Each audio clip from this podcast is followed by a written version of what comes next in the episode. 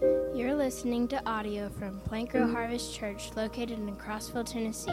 If you'd like more information about our church and its various ministries, please visit our website at www.plankrowharvest.org. Well, good morning. Super excited to see all the little kids here. Um, this one church I talked to, he, he asked me about us having young people, and I said, Well, yeah, we got some young families, got some kids. I said, uh, maybe one of our bigger problems is having um, enough people to help with the kids. And he said, Yeah, we got that problem too. I said, What's that? He said, No kids. So it's good to have you with, with children. It's good to hear the, the uh, Macedonian call from the back row back there. And um, I'm glad that we have that. I'm telling you that you need children. You got to have children. They're the ones that's the, the future. They're the future of the fellowship. So um, don't be frustrated as the kids cry and crawl around. Whitney, I love you, baby. And you can, if your kids crawl and scream, sorry I called you baby in front of all these people. Whitney, dear heart, my friend, who we're not really that close. Um, I, I, really love your kids. I'm glad you're here. I'm glad your kids are here. And, and um, if they make Weasley noises, we do have opportunity for them to go in the back. We have some adults that are willing to be with them. If you want them to go uh, to the back back there, moms, um, you're, you're free to let them go. I got uh, the strong girls are going to go and maybe another adult lady or two. But um, if they get rowdy and you need to take them, take them back there. Feel free to get up and take them back there, but they're free to stay in here too. Um, I pray that you'll be patient with them as they um, vocalize their amens in a different way than we do. Um, our, our scripture, our message this morning is going to be a Yeshua who judges. We're going to talk about Jesus the judge. We've been talking about these different names of Christ.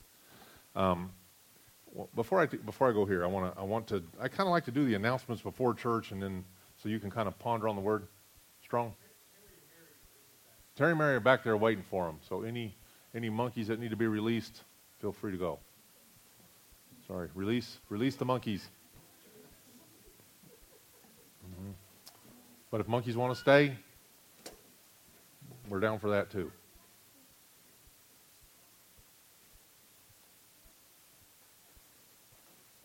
What were we talking about? oh, then, yeah. Thank you, Jed. That's why we cha- that's why we paid Jed. We're going to get some new deacons, and they will be paid exactly what we're paid.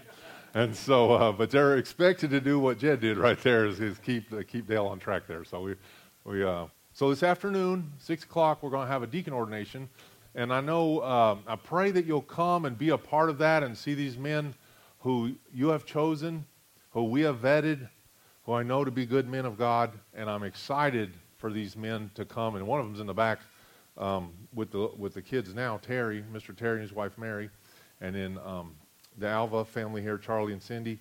And I pray you'll come this evening and and and bless them by your by being here, just in honoring them as they honor you to serve you.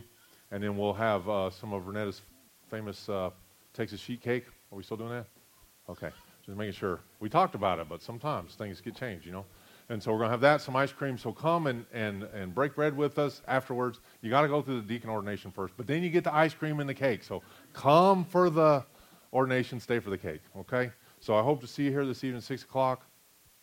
And that, that message will be largely focused on that, on the, the role of the deacon and how they serve in our fellowship. And, and then, uh, like I said, we'll have the cake afterwards. So now, what's the message on? the message is on Yeshua who judges. So we've been working on the names of God, and this is a little bit more of a title than a name. Um, however, it kind of ties on to what we were talking about last week. So I want to kind of continue through that and try to get this. We're not going to wrap it up today, but we're going to wrap the first part up today of about Jesus and how we have his name, Yeshua, Yahweh is salvation um, gets forgotten sometimes as we, we use his code name Jesus. Um, and we, we talked last week about him being salvation, how he was revealed to the believers, and how they were shocked to discover that they had an absolute part, either from not acting or from acting. They actually had a part in destroying their hope as they perceived him. And Peter was merciful in giving them a solution to their situation. He said, Repent and be baptized for the remission of your sins. And he said, Be saved from this perverse generation. I got to tell you, and Strong knows this, one time years ago, we were in a, a, a vacation Bible school thing with this lady, real sweet little lady, and she was going to do her best to give the gospel to these children. And she told them all about hell and how terrible hell was, and then they needed to be saved and, and whatever. And just then the bell rang, and that was the end of the thing. And she didn't get to give them the hope of salvation. And even me and Strong were like, man, we were biting her. Like, this is, we're going to, what, what do we do? She's like, well, I'll tell you the rest next week. I'm like, you can't leave on. Peter was much more merciful here and went directly to the repent and be baptized for the remission of your sins. Pastor Tony used to say, on that day, uh, one message and 3,000 were saved and baptized, and today, 3,000 messages and one is saved and baptized. So, which is the more perverse generation that needs to be saved from? It's tragic. We're in a we're in a bad time now as a as a country, as a people. Particularly, we gotta we gotta recognize that the United States is different from other countries. Other countries are seeing large revivals, but other countries are also seeing large amounts of persecution as well. So, with persecution comes revival, and we we we pray against persecution because we don't like to suffer, but somehow persecution of the church is what drives people to the need for salvation. So just remember that that's coming.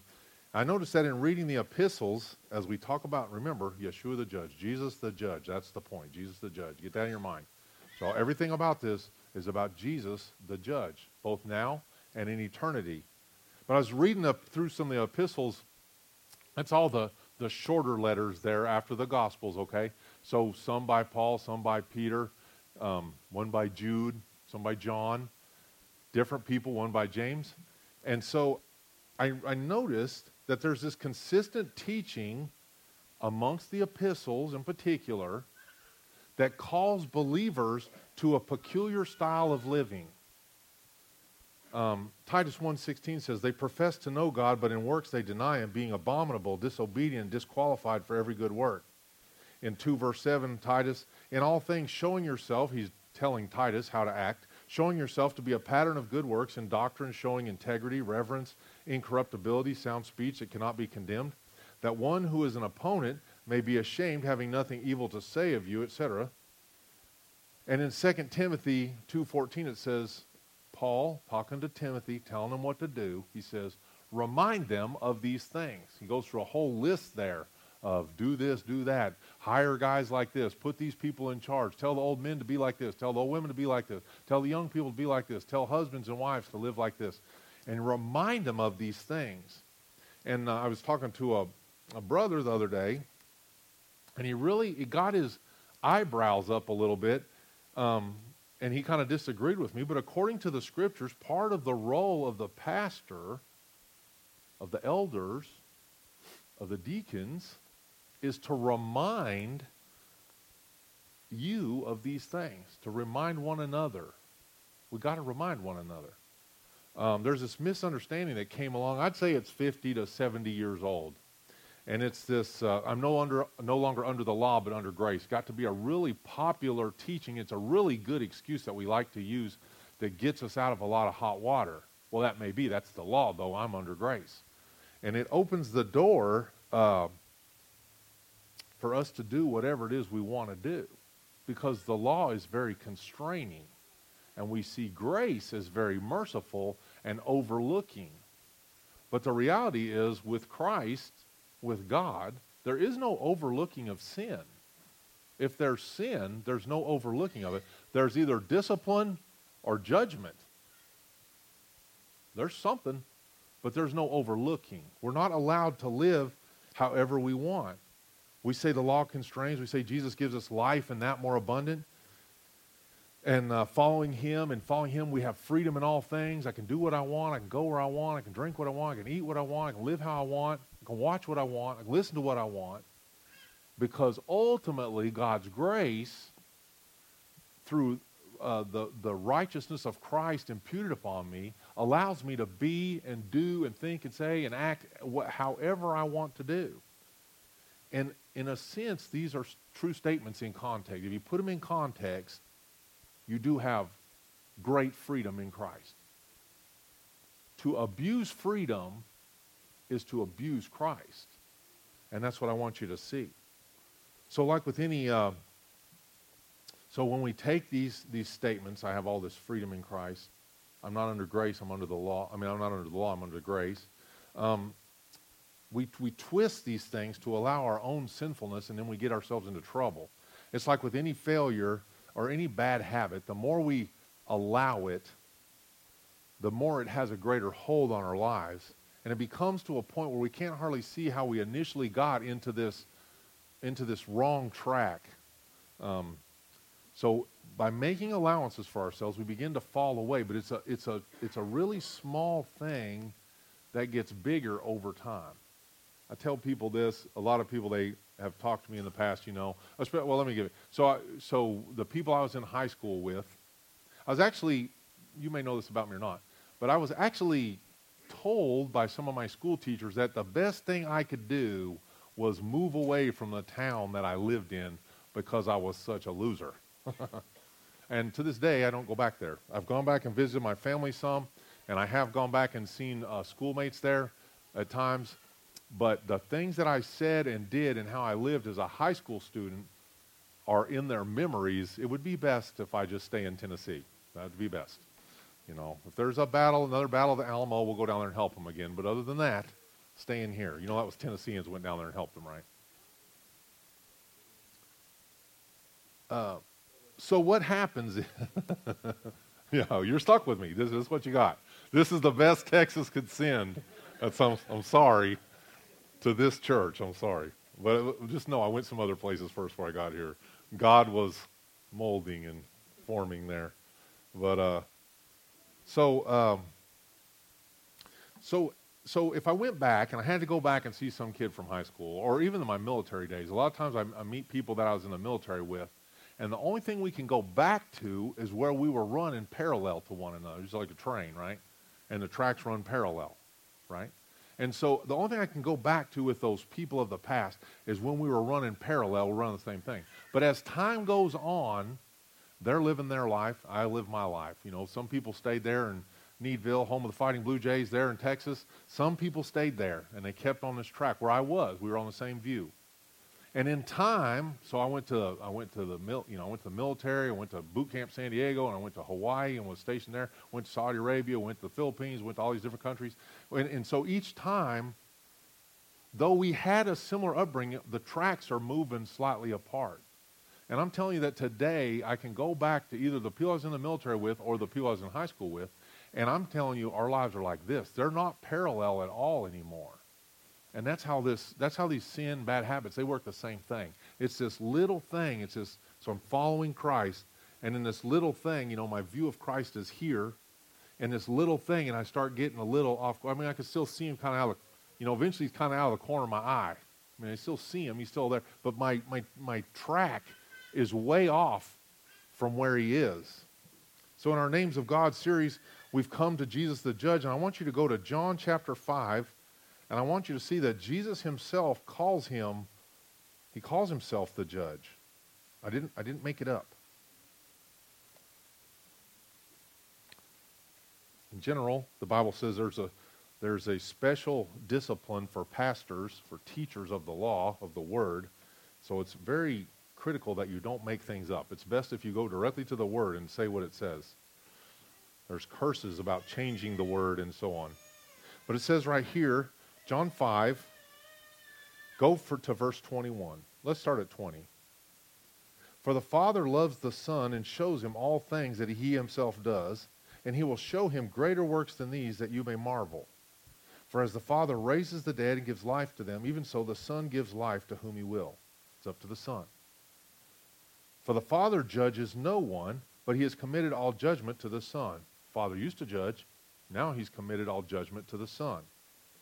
That all should honor the Son just as they honor the Father. He who does not honor the Son does not honor the Father who sent him. Most assuredly I say to you, he who hears my word and believes on him who sent me has everlasting life and shall not come unto judgment, but has passed from death to life.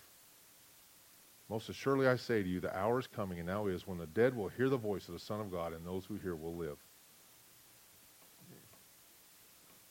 So, this first thing that we need to understand about the judgment of Christ, the judgment of the Messiah, the judgment of Yeshua, Yahweh is salvation, is that there's more than one judgment. this initial judgment that we're talking about right here is a passing from death unto life. It's different than the great white throne judgment, the bema seat, these other judgments that you, you will hear. Even the judgments or the disciplines that come from a life of a believer like David that falls into sin and must be disciplined, that's a different thing. This right here, this is the rescue right here.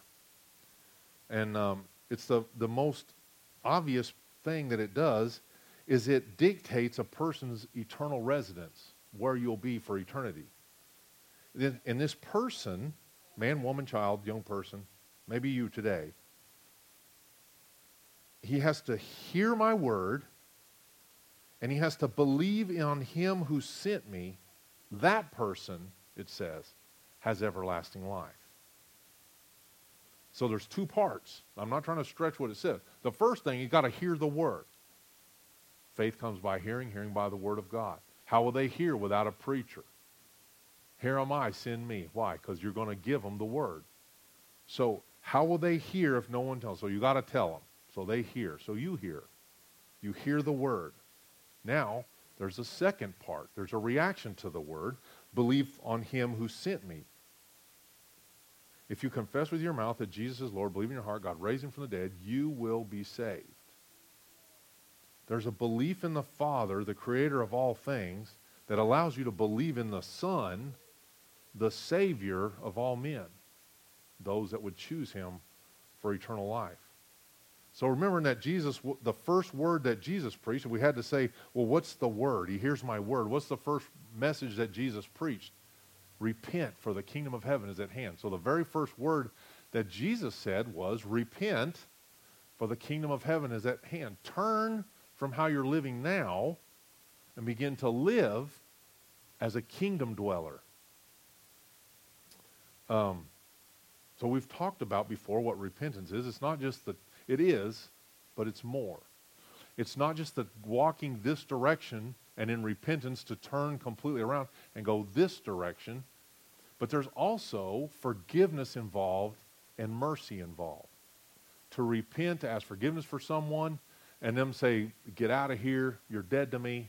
There's going to be bitterness on both sides. The kind of repentance that we're talking about here is the kind of repentance that comes with the knowledge and the hope that when we repent before Christ for having our part of putting him on the cross for our sins and so on, that he will provide forgiveness and mercy towards us, casting our sin as far as the east is from the west and not only forgiving our sins, but forgetting our sins, cleansing us from all transgressions. So that's a big deal. So the first part is the repentance. Um, but the second part is continuing on this new way. See, I, I, really, and I'm not trying to make law, I'm not trying to make new rules that you got to abide by, but I'm going to tell you that repentance, I'm going to tell you what it's not. Repentance is not, I repent, I ask Christ to forgive me, and I begin to follow him. And as soon as I get bored or whatever, I go back to the old way. That's not repentance. There might be confusion, it might be lostness, but it ain't repentance. Repentance is turning and continuing. Now, can believers sin and fall away? Yes. Can believers be uh, even redeemed from sin that they've committed after they were saved? Yes. But I'm telling you that many believers or so-called believers or false believers think this there was a one moment in time where they had this well i mean it's worth a try we, somebody said this the other day it couldn't hurt couldn't hurt so well man believe in christ you get your fire insurance okay well it can't hurt I'll, I'll give it a try well i tried that and nothing really changed in my life and then everything, so I'm back to the, I'll just live the old way. Repentance is a turning and a following. It's not just a turning for a moment, only to turn back around and go the other direction with just a new set of clothes on or a new bath when you were baptized. So repentance and in belief on God the Father and his sent Messiah for eternal life. And maybe you think, well, I've heard all this before and I've been saved by the blood of Christ and I know I'm free and, and therefore you in, in speaking to me in such a way as to say that I have to live some particularly godly life, though I've already repented, then you're being judgmental of me. But if you recall, we saw last week there is therefore now no condemnation to them that are in Christ Jesus. So we make judgments every day. We make a lot of judgments. To make a judgment is different from being a judge. And I hope you understand that one believer exhorting another believer to righteousness is different than judgment. I can have opinions and I can even judge. But the only thing I can do, the only thing you can know, that I can know, that you can know, that we need to know, is that we, all, we stand before one judge, and that's the Father. Well, now it says Christ Jesus. We stand before him to be judged. So there is a judgment. For the believer in Christ, for the brothers and sisters in the fellowship, there's an exhortation to righteousness that we should be very reliant on. Well, you're being legalistic. Well, if we took the word legalistic, what are we talking about? We're talking about the law and obeying the law. And if we look at Christ, he says, I didn't come to abrogate the law, but I came to complete the law. The word abrogate, I didn't come to, um, the word abrogate is a really special word where it's used there. I didn't come to abrogate the law, I came to complete the law. Only the person who wrote the law can abrogate the law. It's a really unusual word. So if I wrote the law myself, remember that the law of the Medes and the Persians cannot be changed.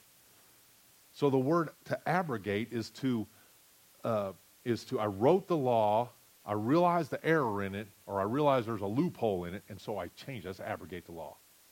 Jesus said, I didn't come to abrogate the law. I ain't changing anything. I'm what the law looks like in perfection walking around. If I can do it, you can be under me and you can have it. But he didn't come to change the law. The law stands. It's a, it's a, it's a fine line. We, we get really touchy about this because we're Americans, man. You don't tell us what to do. You know, the law applies to all, but to them more than me in America. That's how it works, right? Um, I want to see the cops pull the bad guys over for uh, drinking and driving, but I don't want the cops to pull me over for speeding and running red lights. You know, and that's how we look at the law of God very often. We want the law of God to hammer Saddam Hussein or Ayatollah Khomeini or whoever the other guy was trying to kill us and blow us up. You name the guy, ISIS, right? Hammer him, but have mercy on me. Um, the only one who has the right of, of the power to condemn is the Lord. However, we are called as believers to encourage one another in good works. So when we see a brother sister in works that are not good, then we should be diligent to exhort them. Now, this is a two parter.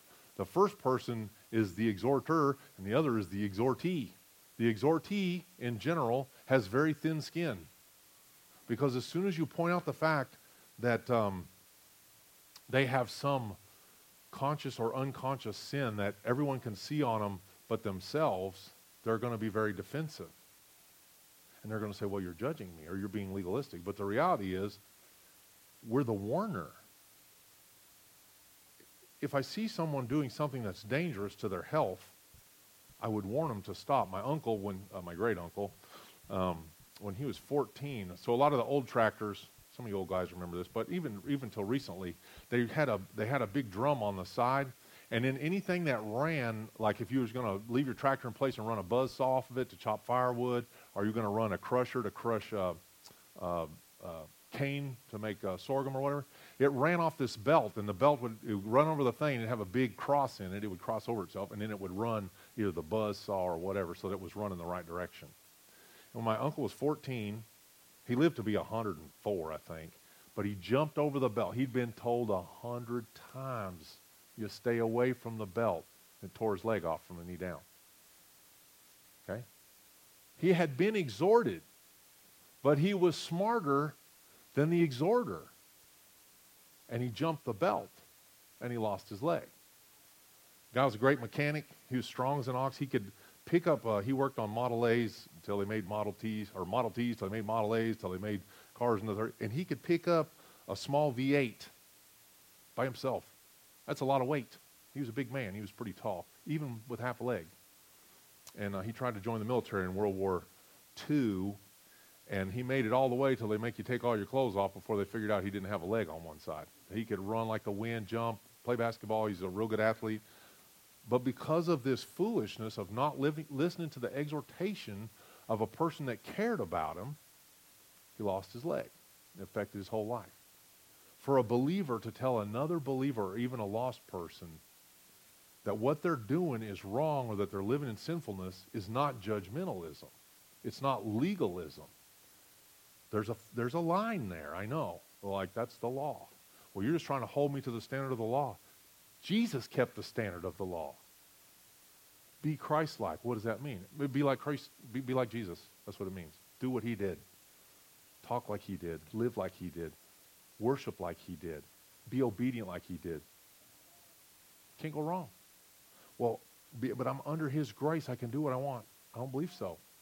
Because Jesus was constrained by his own grace and mercy and by the law. The law is still a restraint to those.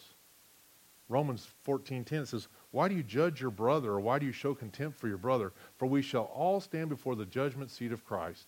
And in verse 12 says, "So then each of us shall give account of himself to God." It's not being judgmental to warn someone that they're in danger. Stop jumping over the belt.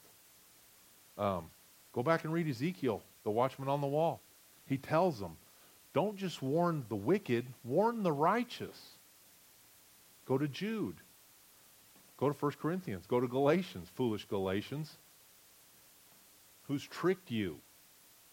Who's led you astray, you big dummies?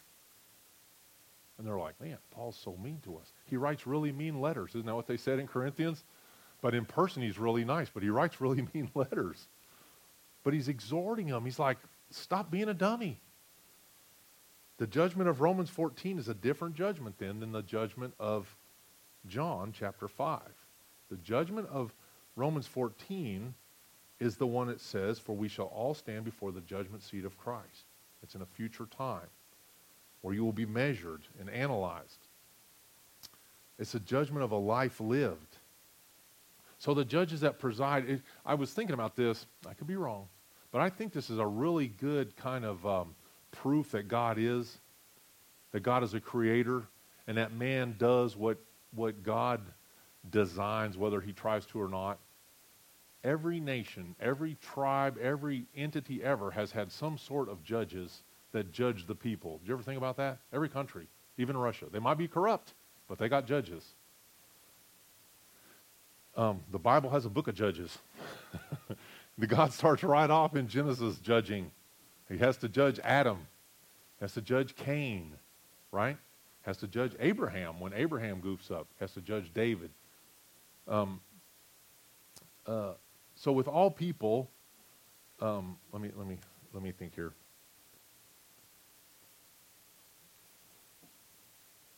Every nation has judges. Men are corrupt. When men are judges, they're corrupt. When God is a judge, he is incorrupt and incorruptible. You're not going to pay off um, the Lord to get out of out of danger.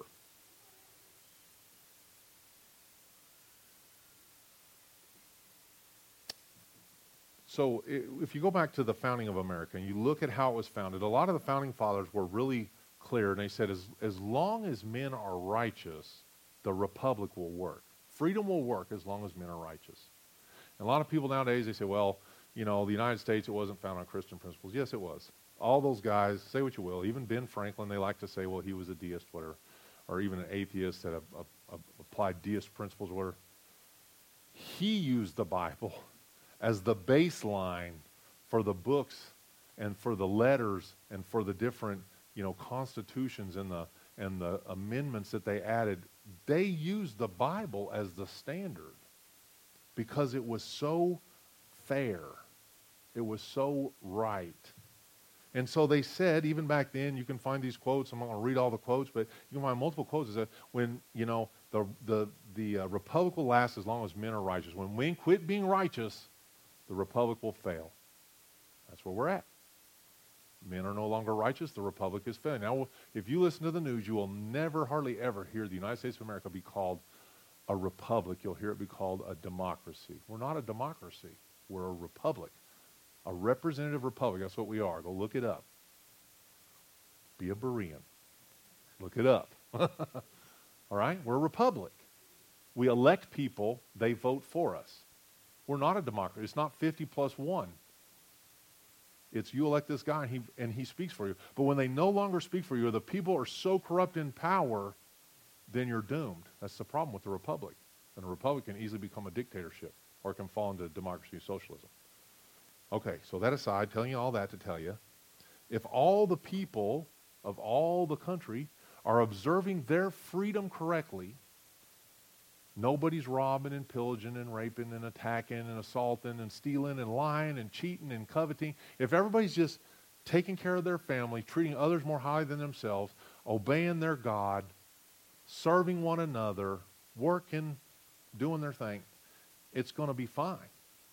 But all it takes is one person to begin to fall into the, you know, no longer the parallel railroad tracks. It takes one guy over here and he starts telling lies or he starts stealing or he starts in some sort of corruption and all of a sudden you have to have a judge. And with the judge comes lawyers. And you know where it goes from there. So the Bible talks about a court that's in heaven. It's in Psalm 82, 1. It's actually in a number of places, but in an Old Testament place in Daniel, it's in Psalm 82, it's in Psalm 7. There's a number of times that the, the, the courtroom is mentioned, particularly in Revelation. We'll go there. But in Psalm 82, 1, it says, God stands in the congregation of the mighty. He judges among the gods. These gods are either supernatural gods, they're the kings of the earth, they're the influences or influencers of the kings of the earth. There's a lot going on in that in that uh, in that psalm right there. It's one that not a lot of people teach on because it's kind of it's kind of hard to understand because he's talking about the gods, small letter G, but plural of the earth. These are the influencers of the kings. And he tells them, stop being wicked. Stop acting wickedly. Stop influencing people into wickedness. And this is what I want you to see is that it, says that uh, in this courtroom, there's, there's no jury. I, anybody been to court down here, Cumberland County? So if you go to court, don't whatever, you're all so good, whatever. I've been there a number of times. usually wasn't my fault, but usually I've still been there. Okay, so you got the judge, you got all these lawyers and sheriffs, right? You got a jury, then you got all the hooligans right? Not so in the heavenly court.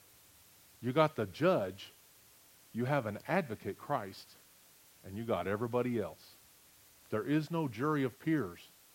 There's no jury of similar people that can can can look at you and go, "Oh man, I really feel for that guy." Man, I mean, I, I did that too one time. I'm glad I didn't get caught. This guy's going to get hung. There's no. Ju- they're all guilty, and they're all sitting there.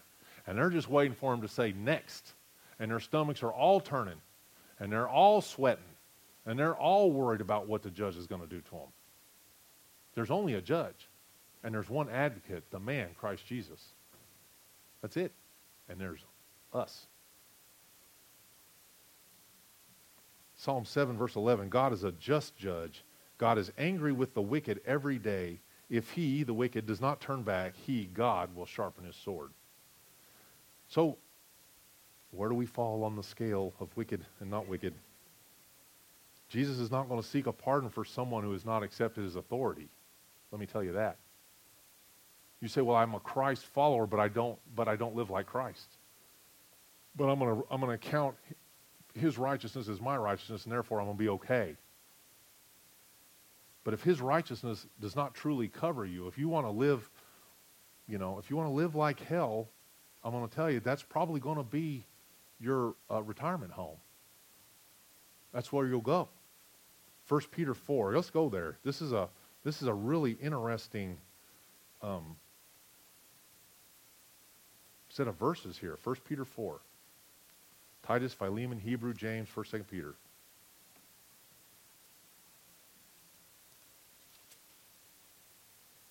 First Peter 4.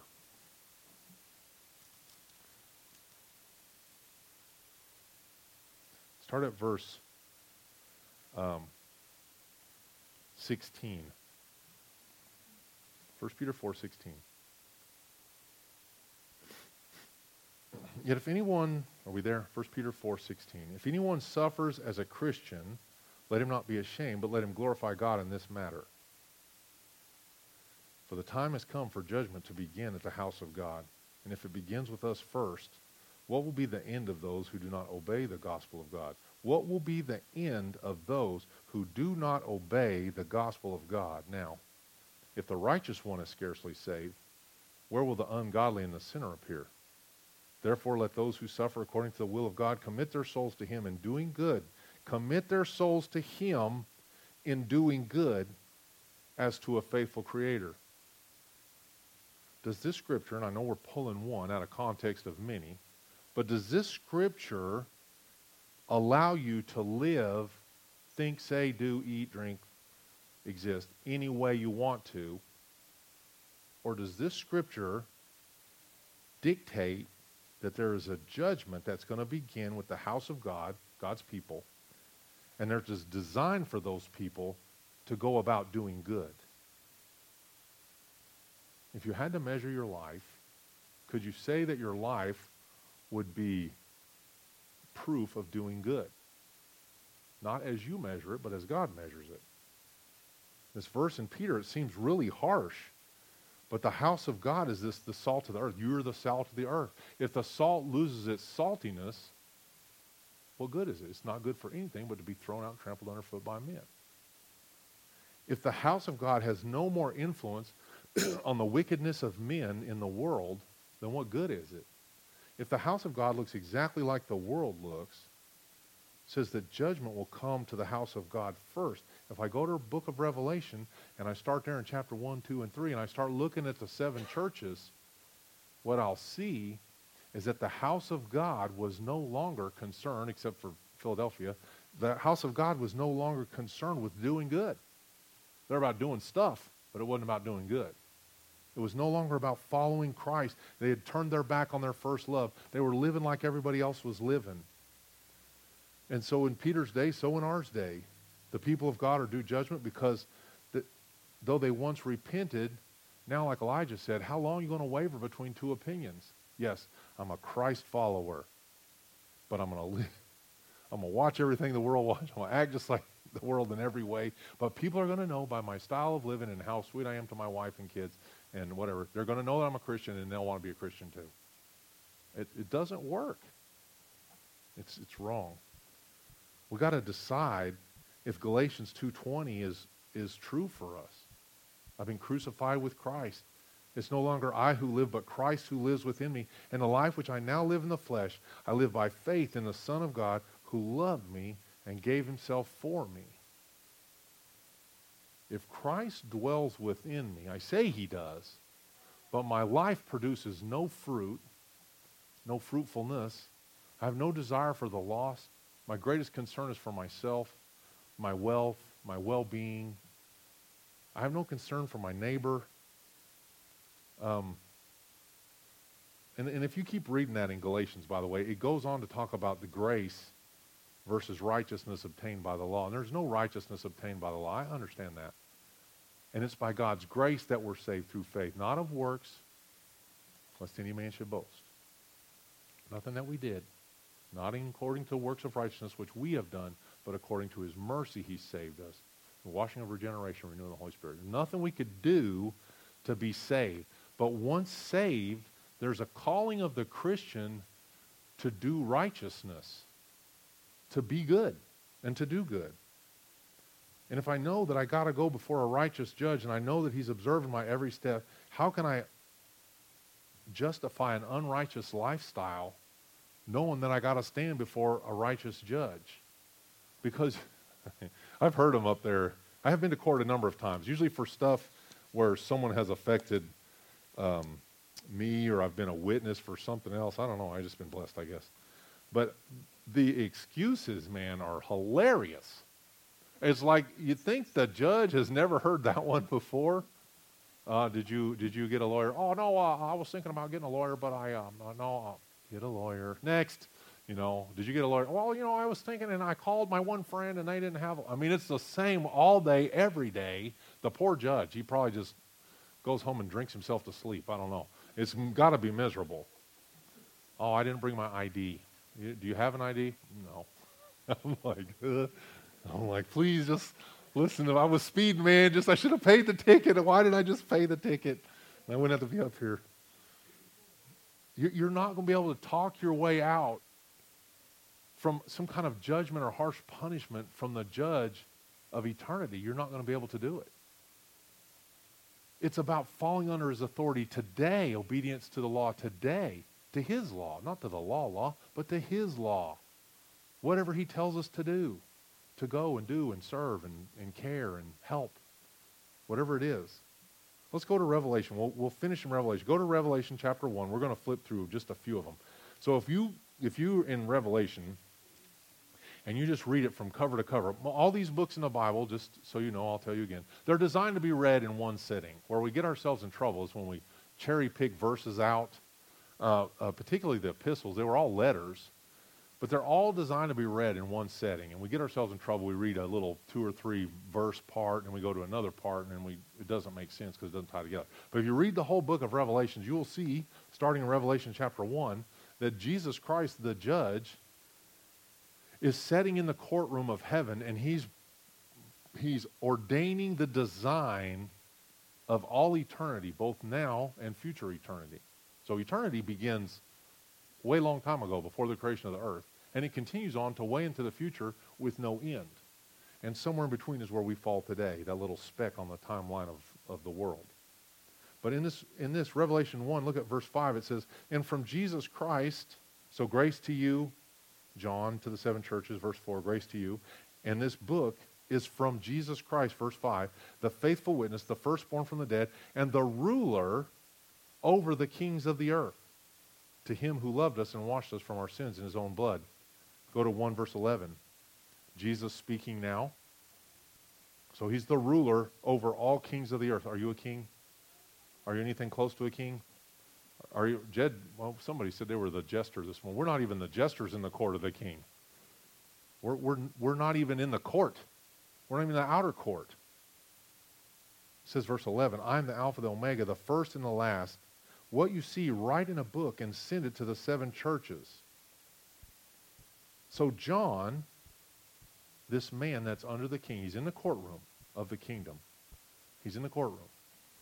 He's, he's listening. He's being, he's being told what to do. John has no option but to be obedient to the authority of the one who speaks. He says, John, write this down. Okay, let me get my pen.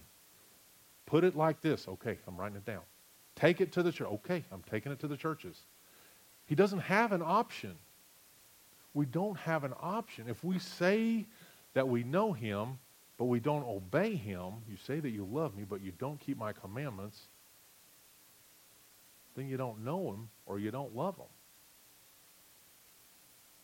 And that's a scary thing.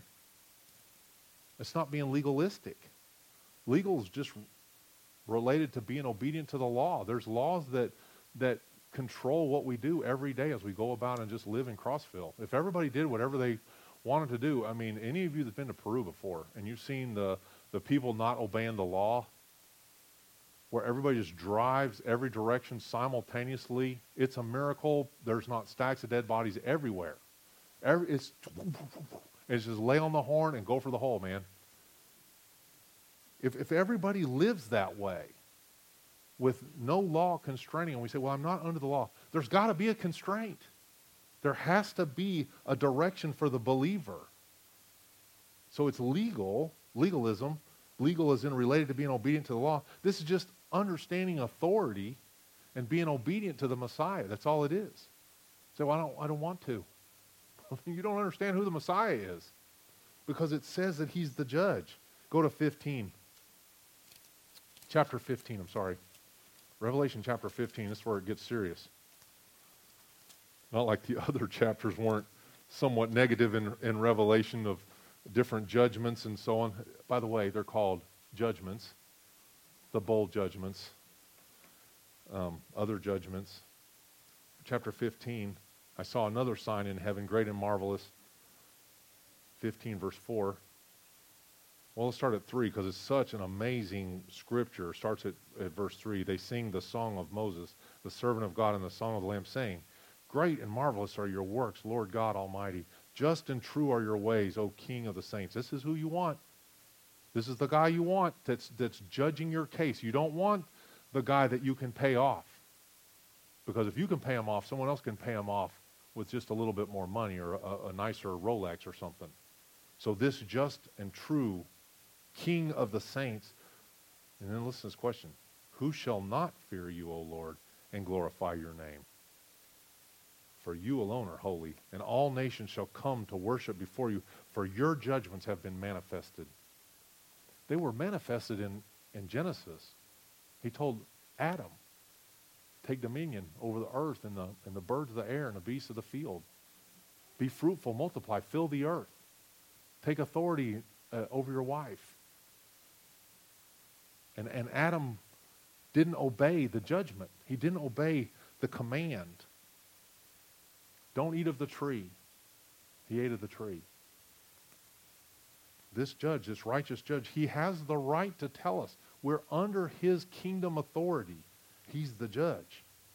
Look at 18. This is the scary part. There's no option for the for the servant of the king but to do what the king tells him to do. But look at verse 18 or chapter 18 verse 4.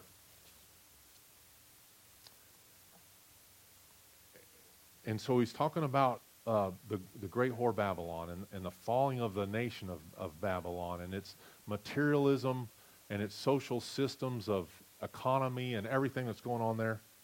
And I heard another voice from heaven saying, Come out of her, my people, lest you share in her sins unless you receive of her plagues. Believer, Christian, brother and sister in Christ, you can't live by the world standard and not expect the judgment that comes to the world. And he gives them the warning. He says, Come out of the world. Don't live like the world. Be separate from the world. To be separate is to be holy. Come out. But I have freedom to live in, in Christ as however I desire. No. No, you don't. You don't. There's a judgment. There's an earthly judgment. There's an eternal judgment. And by God's great, merciful grace, he allows that judgment to be given by Christ, Yeshua. Yahweh is salvation. Our salvation is going to be our judge. Revelation 20, starting in verse 11.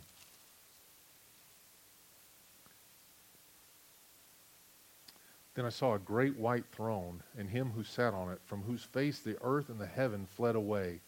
The earth and the heaven itself has no place to stand before the righteous God of eternity, and there was found no place for them.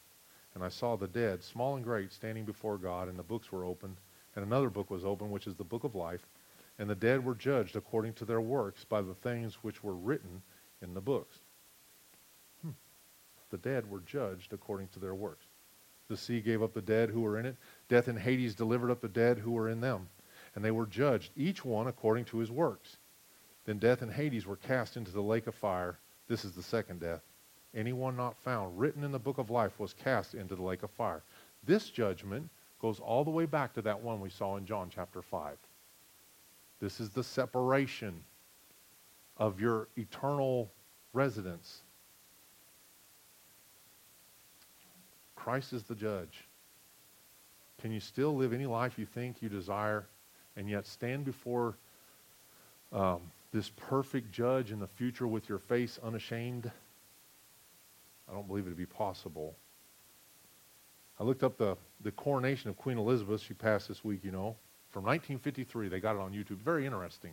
It was the first time that they uh, ever allowed the public to see the coronation of a of a monarch in England, first time.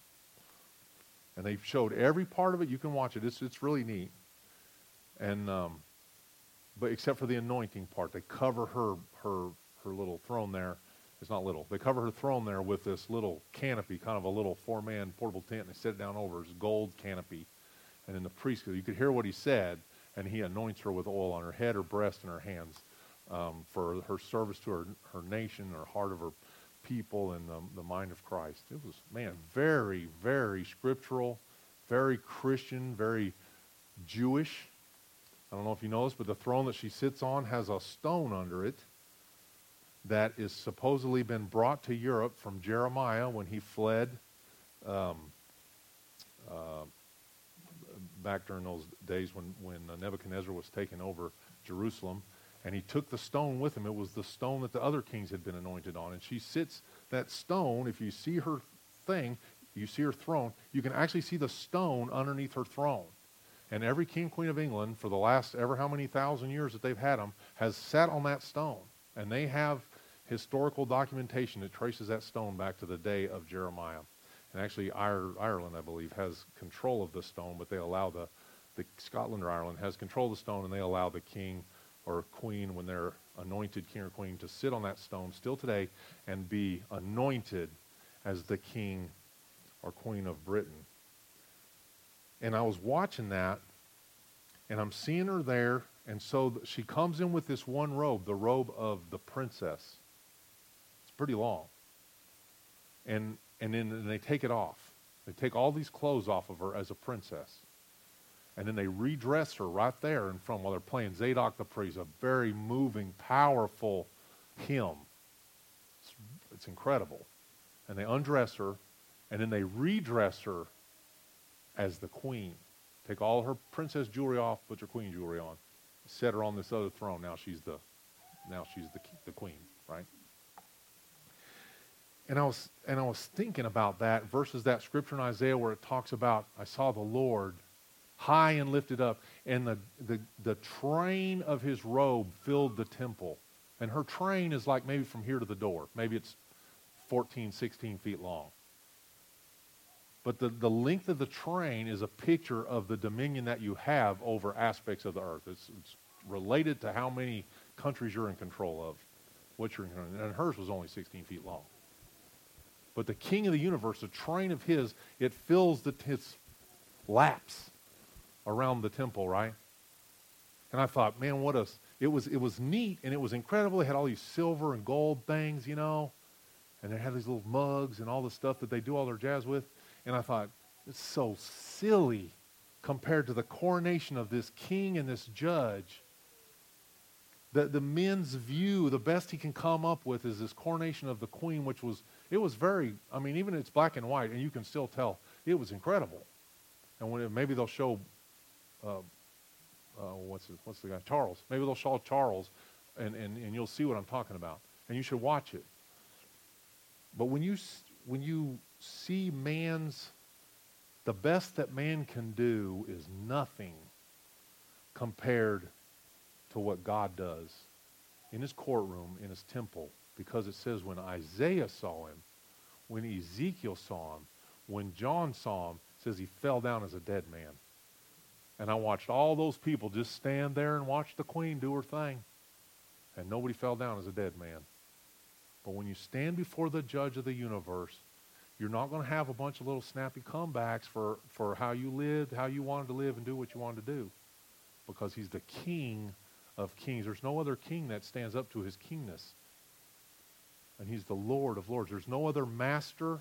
There's no, the master would, that's the word Lord, right? Senor, master. It's just the word of, a, of the boss man. And there's no other boss man. George Soros and his wealth, Bill Gates and his wealth, Donald Trump and his wealth, or any other wealthy whoever will have nothing compared to this king and this Lord and this master. You've got to stand before this king, and it says, and give an account of yourself. It's going to be a tough day. So I call you today, my friends, my family, to remember that Jesus is the authority on earth and he's the judge in eternity. Seek today the Lord while he may still be found. Obey him. Fall under his authority, King of kings and Lord of lords. Father, we thank you for this morning. I pray for these that are here as they hear the word that they would receive the word, not as a, a point of judgmentalism towards their life or their spirit or anything that they're doing, Lord. I pray that they would receive it in the, as the word of God that was given by a man but I believe it's the word that you had for us today. I thank you, Lord, for your goodness to us and your care for us. You've put up with us this long. You've provided air in our lungs and provided our every need. You're so good to us.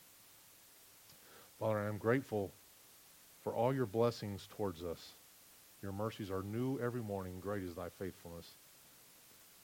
Lord Jesus, as King of kings and Lord of lords, we, We ask for your mercy and your forgiveness as we have not recognized you as such. We've not honored you as king. We've not recognized you as judge. And We ask for your mercy now. I pray for those that are here that, that, that need to repent today. I pray that today would be the day of their salvation, Lord, that they would not wait a moment longer, but they would turn from the life that they now live and focus their full attention on you, seeking to serve you with their whole life, giving themselves fully to you for your salvation. Thank you for your goodness to us, Lord, your care for us. Thank you for this time we've had together as a people this morning. And uh, I just pray for this congregation this morning, Lord. I pray for the visitors, pray for the people that have come, that they would hear the word and go away glad, restored in their relationship with you. In Jesus' name, amen. I ask you to stand together if you would. And I today is September 11th, and uh, and I know I'm uh, uh, uh, we don't do a whole lot of things, you know, emphasizing, uh, uh, you know, veterans and things like that. But I thought we could sing "God Bless America." I pray you all know the words. And oh, put the, put them on the screen there. Good. And um, man, it's the only thing we can do is ask God to bless America. It's all we got. And I'm telling you, this is the this is the last bastion of hope for the world as far as sending missionaries. We're it. And it's time for Christians to speak up. He's going to start by cleansing the house of God. I pray that this morning, as we sing this, just, just um, give honor to God and thank Him for blessing our country.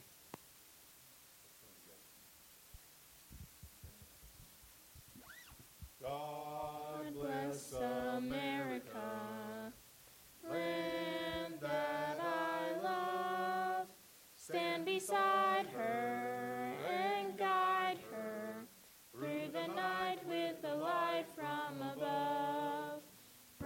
mountains to the prairies, through the oceans wide with foam.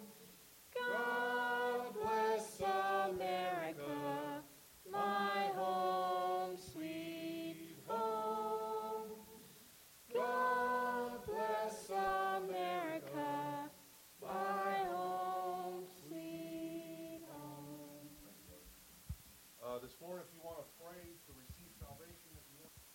you need to repent of sin that you have in your life, if you need to rededicate your life, if that's what you think you need to do, today is the day. Let's let's let's use today while it's still called today. Okay. God bless y'all. We're gonna we're gonna eat together. You're you're free to go. Please stay and eat. We've got plenty of food. If you're a visitor, please stay. We got plenty of food, and love to have you come back tonight six o'clock, and we'll get these deacons going. God bless y'all.